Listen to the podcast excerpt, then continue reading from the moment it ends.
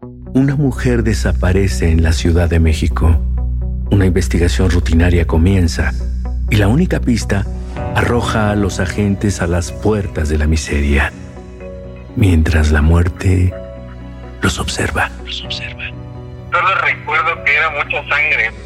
Soy Damián Alcázar y juntos resolveremos un caso más de Fausto. Solo en Spotify.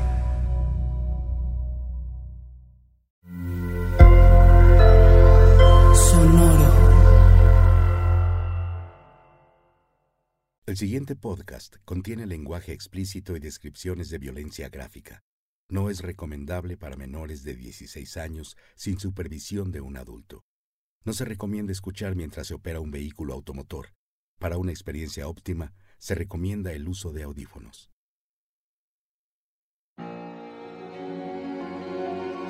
Escondidas, entre la oscuridad del tiempo, existen historias que nadie se atreve a relatar. En este acervo he logrado reunir algunos de los eventos y criaturas más aterrorizantes de nuestro planeta. Atrévete a enfrentar estos volúmenes secretos y mirar de frente al terror, pues estás a punto de escuchar las antologías de la noche.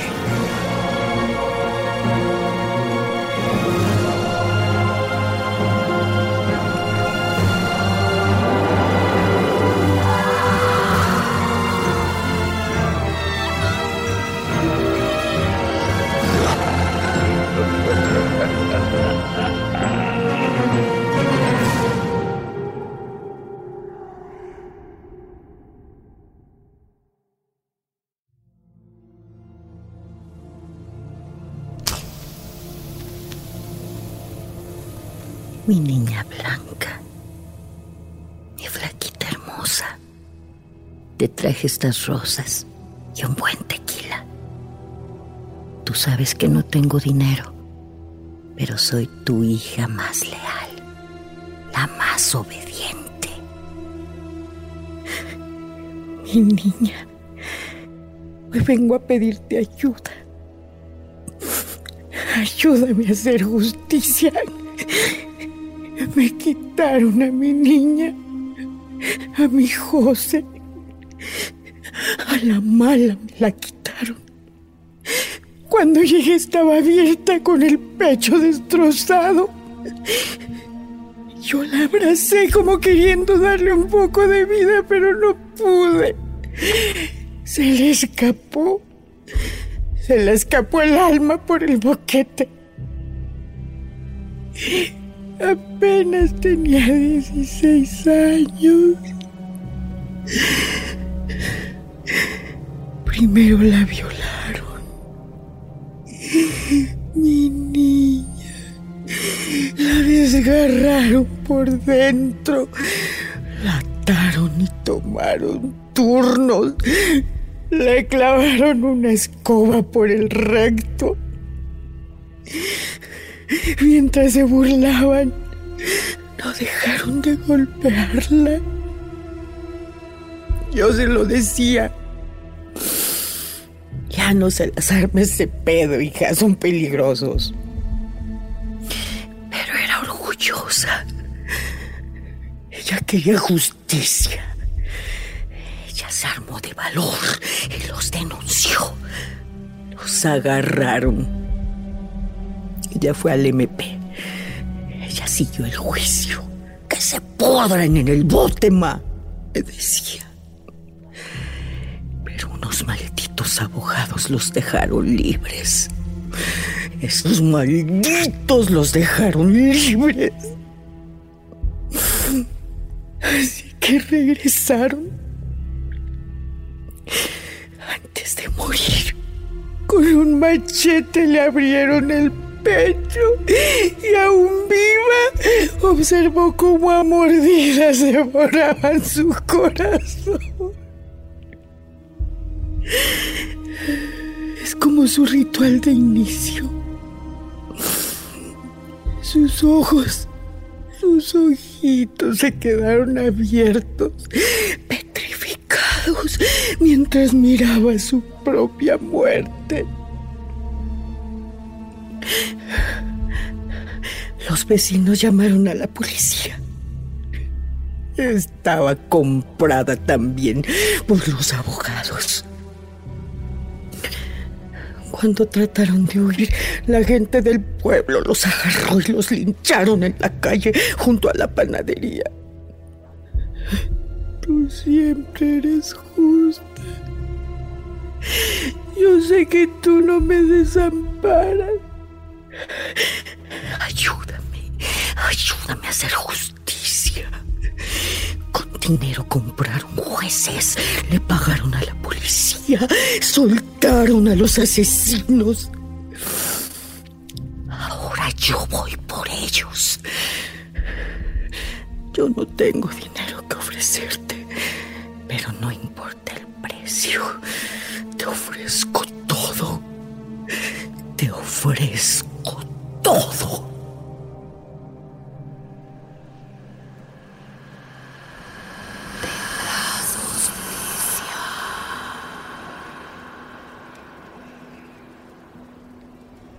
¿Qué es eso? ¿Un ratón? ¿Para mí? Te agradezco el gesto. Pero ya no está fresco. No me gustan los cadáveres putrefactos. Me traen malos recuerdos.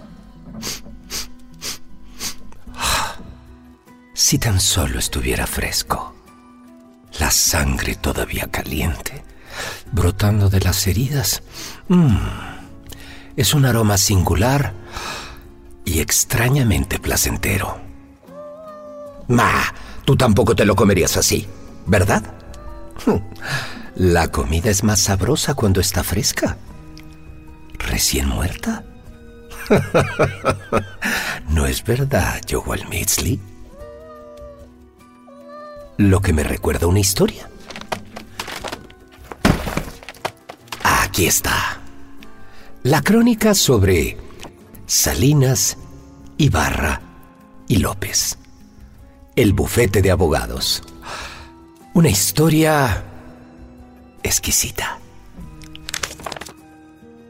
Nuestra crónica comienza en Guadalajara, muy cerca de Chapalita, dentro de un moderno y poco visitado bufete de abogados en el número 685 de la calle Cuautitlán donde tres socios, Ricardo, Epigmenio y Andrés, brindaban por su reciente éxito.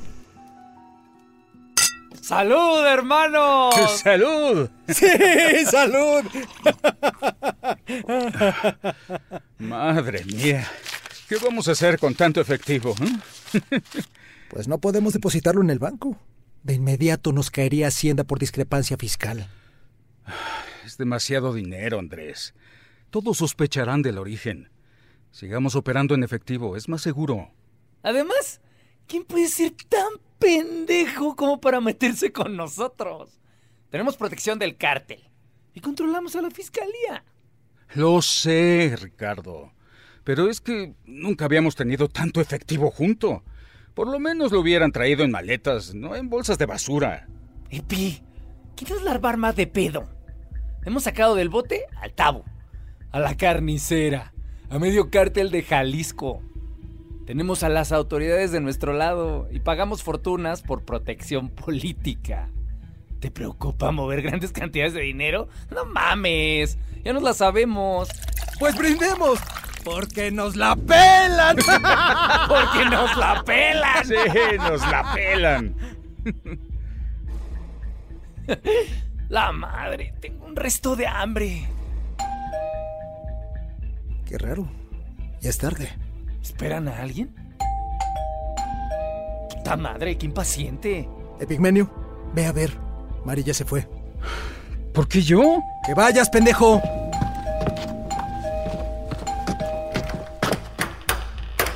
Hola, hola, buenas noches. ¿Aquí es el bufete Salinas Ibarra y López? Sí. ¿Quién es usted? Soy Citlalia Panco. Lo siento mucho, pero no atendemos clientes externos. Que tenga buenas noches. Espere, espere. Vengo desde Ixtlahuacan. No vengo a pedirles nada. Les traigo este sobre. ¿Quién lo envía? Me pagaron para que se los trajera. Me dijeron que ustedes sabrían quién lo enviaba y que era urgente. Mm, ya veo. Pues gracias. Buenas noches. Buenas noches. Buenas noches. ¿Quiere propina? ¿Que no le pagaron por traerlo? Ya váyase antes de que le cierre la puerta en la cara. Miserable. ¿Quién era? No sé, me entregó esto. ¿Qué dice? Ricardo, Andrés y Epigmenio. Muchas gracias por sus servicios. Los espero esta noche a las 11 para festejar juntos en la bodega del predio de la Duraznera. Hemos preparado un festejo para ustedes. No falten. NOC. N-O-C. NOC. Es él, cabrón. El líder. Pendejo. Nos está invitando él. ¡Ya chingamos, socios! ¿Será verdad? Qué raro. No mandó a García como siempre. ¿Te atreves a faltar? ¿O tú? Yo no. Y falta poco para las 11. Pues ya vámonos. Me cago de hambre. Órale, vámonos.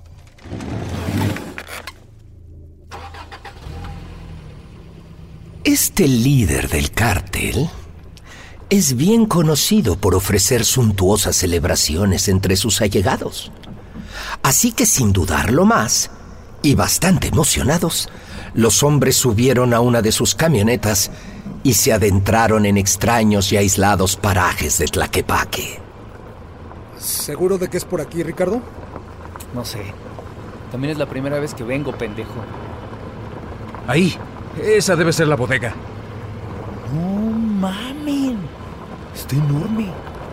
Estaciónate por ahí atrás.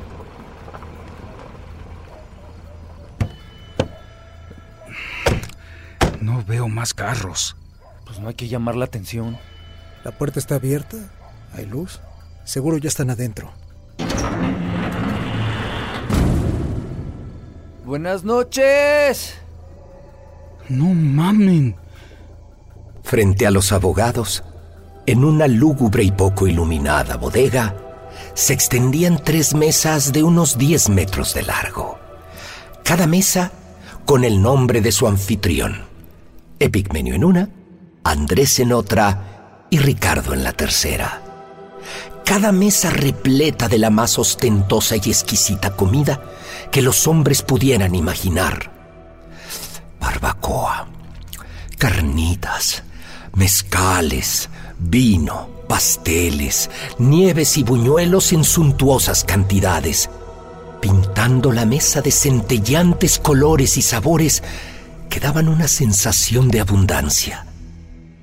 La comida, aún humeante por el calor de la cocina, inundaba la mesa con un velo de vapor que esparcía los aromas por el ambiente.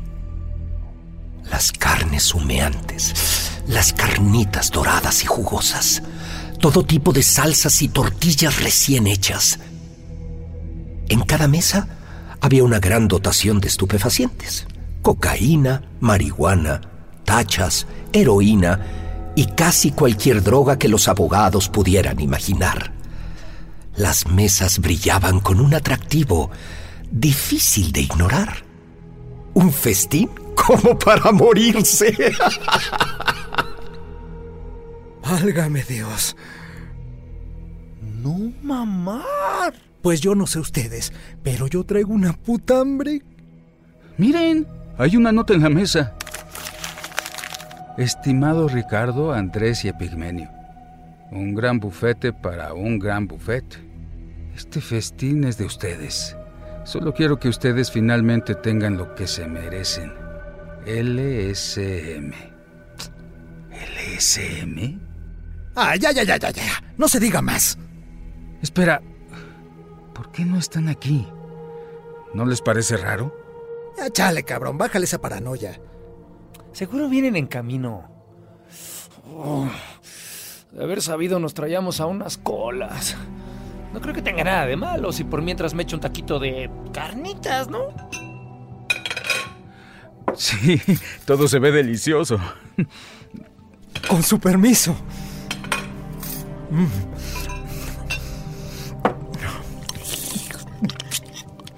Y sin mediar más palabra, los hombres hundieron sus dientes en la exquisita comida que les ofrecían. Lentamente, los platillos, licores, dulces y el resto de las ofrendas fueron devorados para dar paso a pilas de platos sucios y copas usadas.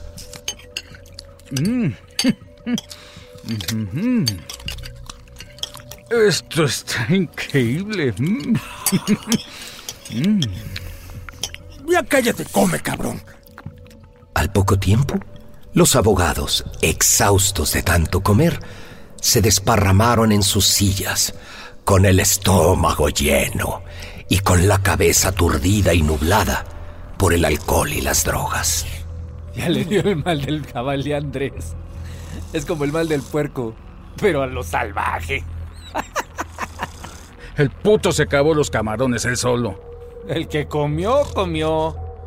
Pues todo muy perro, pero ¿dónde están todos? No sé, ya casi no queda nada. Deja a Checo si viene alguien. Voy afuera. ¿Qué pido? Está cerrada. ¿Cómo? No puedo abrir. Está cerrada. A ver, a ver, a ver, déjame a mí. ¿Qué verga?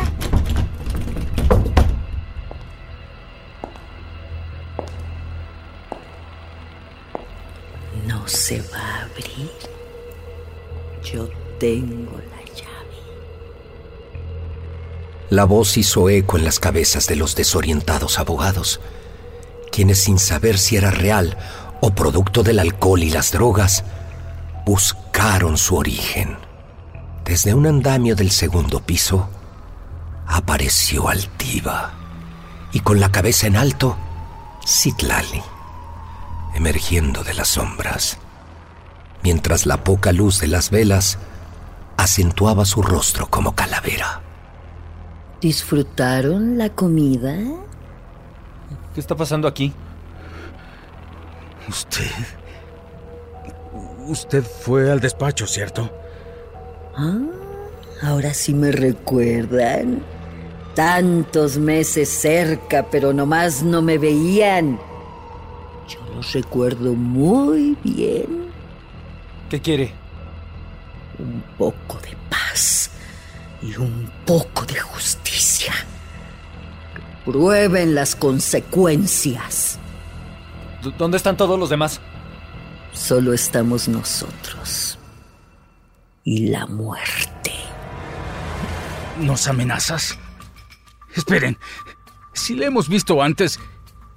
Ella estuvo en el juicio de los Jaliscos. Acompañada de mi hija. Es cierto. Usted estaba ahí cuando sacamos a la gente del cártel. ¿Qué quiere con nosotros?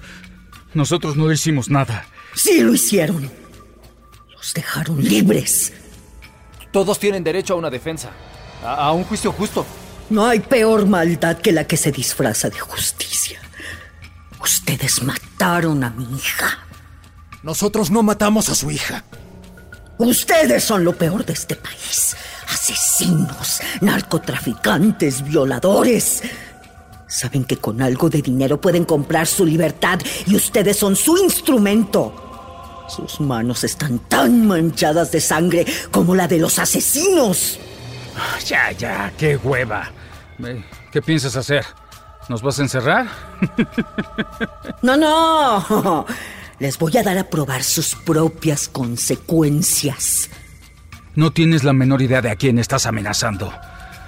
Podemos hacer de su vida un infierno. Abran la puerta ya. Un infierno. Pronto van a conocerlo. ¿De verdad quieren que abra la puerta? Pero si aún falta el banquete, ya casi dan las doce. Ya, ya comimos. Y, y ya es muy tarde para esto, ¿eh? Ah, abra la puerta ya. No, no, no, no. No este banquete. El otro banquete. Ustedes.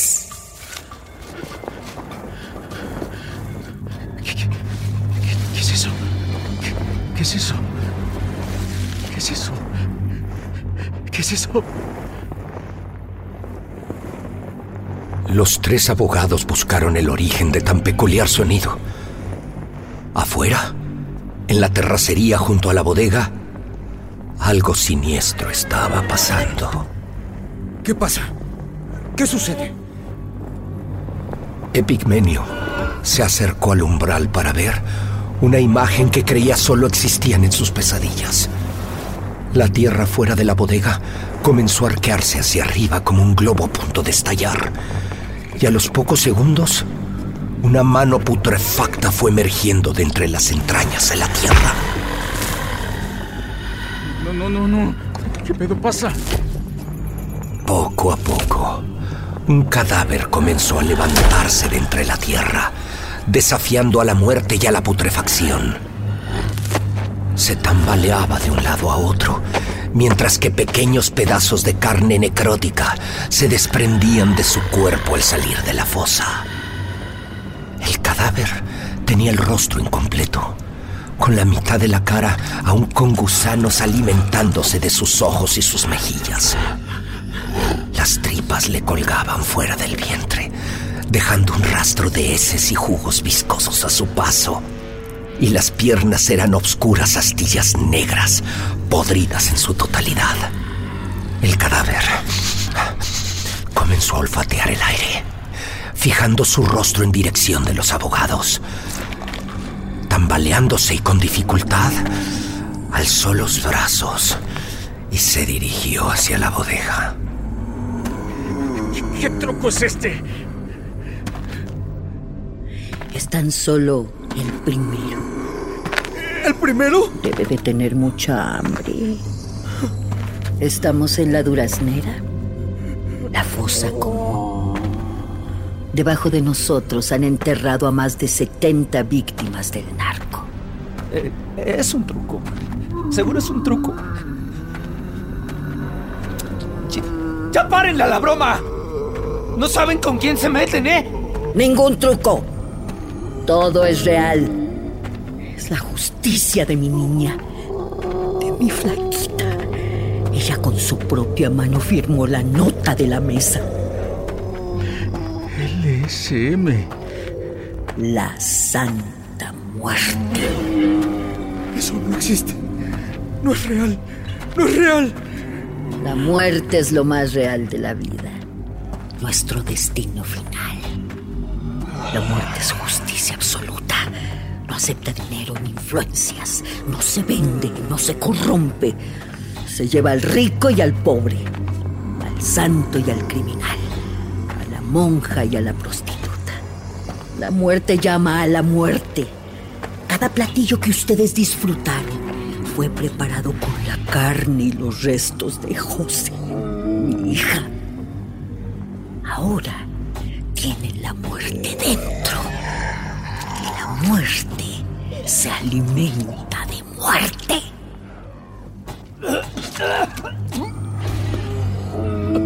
¡Usted está loca! Esto no se va a quedar así. ¡Deténganos! Nadie, nadie detiene a la muerte.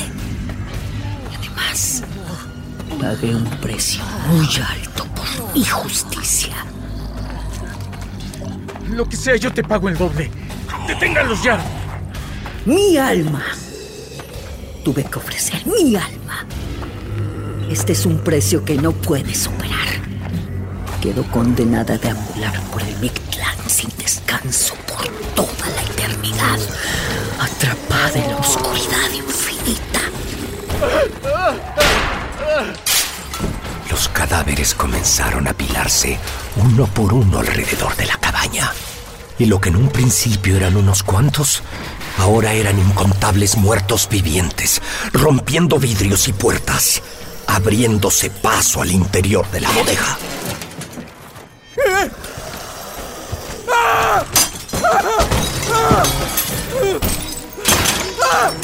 ¡Están entrando! ¡Están entrando! ¡Están entrando! ¡Usa las sillas! ¡Golpéalos! ¡Ah! ¡Son demasiados! ¡Esto! ¡Esto es una pesadilla! ¡Una pesadilla!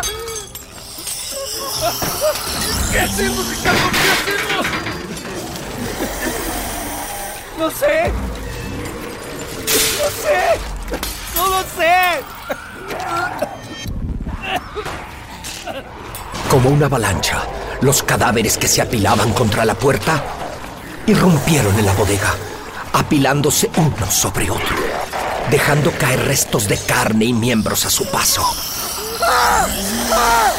¡Ayuda! ¡Ayuda! ¡Ah! ¡Ah! ¡Ricardo! ¡Andrés! ¡Andrés! ¡Ricardo, ayúdame!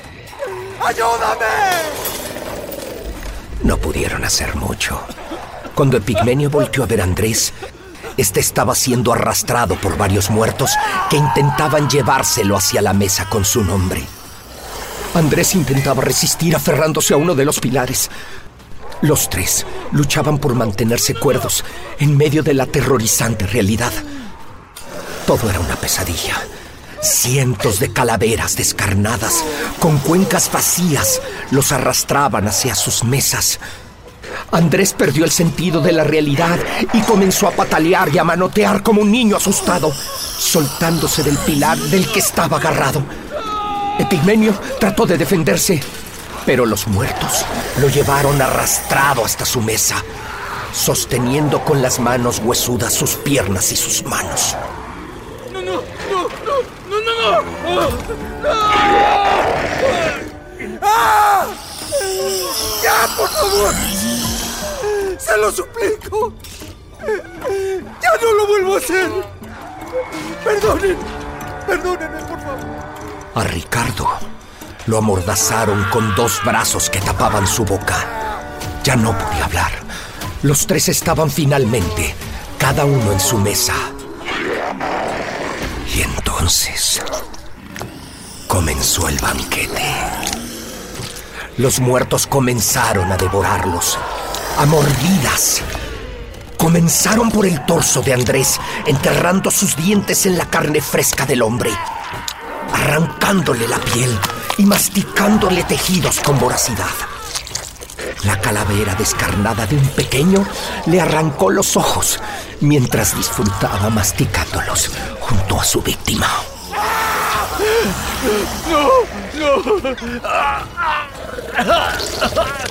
La mitad del cuerpo de Andrés comenzó a ser destazada por los cadáveres, trozo por trozo, con la ferocidad y rapidez de un animal hambriento.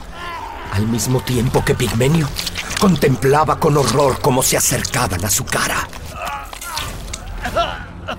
¡No! Ricardo logró zafarse de sus verdugos resbalándose de la mesa. Pero al tratar de correr, se dio cuenta que la mitad de su cuerpo ya había sido devorado por los muertos. Trató de huir, arrastrándose por el piso, dejando un rastro de vísceras. Pero no pudo avanzar mucho. Los cadáveres lo levantaron y lo volvieron a colocar en su mesa para continuar el festín. ¡Dios mío! ¡Dios mío! ¡Ricardo! ¡Ricardo! ¡Andrés!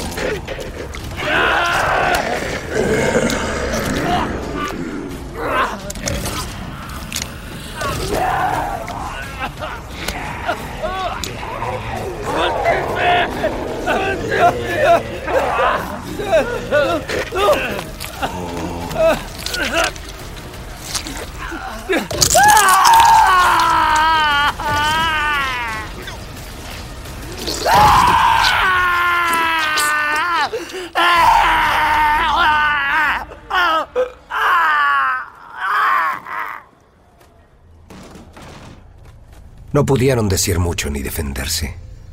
En poco tiempo, los muertos habían devorado hasta el último pedazo de los abogados. Buscaban con frenesí salvaje cualquier resto. Lamían la sangre de las mesas. Se miraban los unos a los otros, buscando más alimento.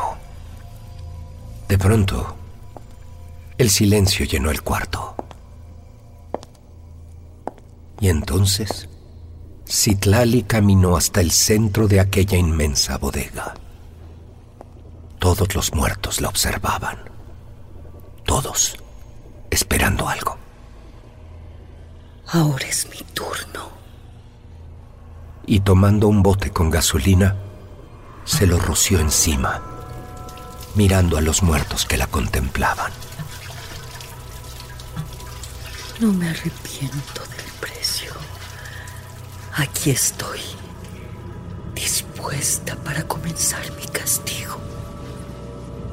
Y de entre las sombras apareció brillando la Santa Muerte. Sus ropajes negros fulguraban mientras con su pálida y huesuda mano sostenía su guadaña.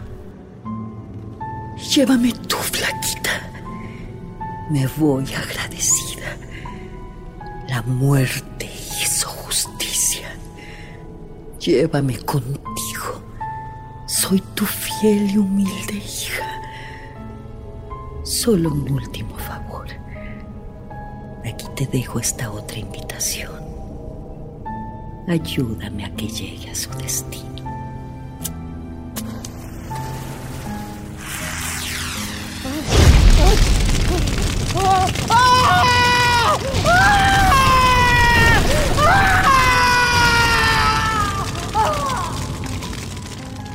La Santa Muerte tomó de la mano a la mujer en llamas y lentamente, con cuidado, la encaminó hacia las sombras con ella.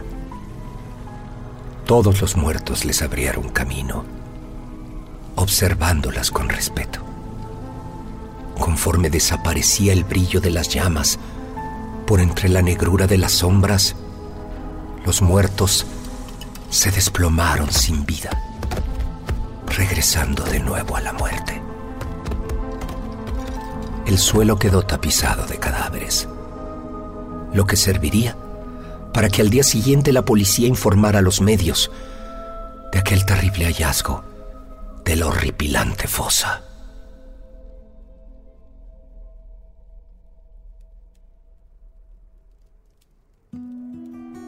Mucho se dijo acerca de lo que pasó esa noche y nunca más se volvió a escuchar sobre aquellos pobres desgraciados. Salinas, Ibarra y López. El lugar está resguardado por las autoridades y las leyendas ahora contribuyen a aumentar el miedo hacia el líder del cartel. Lo cierto es que cuando la muerte hace un festín, comen hasta los muertos.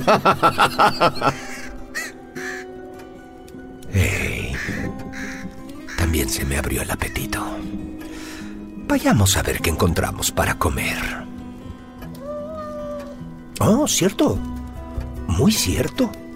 Se me olvidaba. Aquella invitación venía rotulada con grandes letras. N O C. ah, teman siempre la noche. Cuídense de las sombras. Uno nunca sabe quién puede ser el siguiente protagonista de nuestras crónicas obscuras. Buenas noches. Desde la oscuridad de las sombras.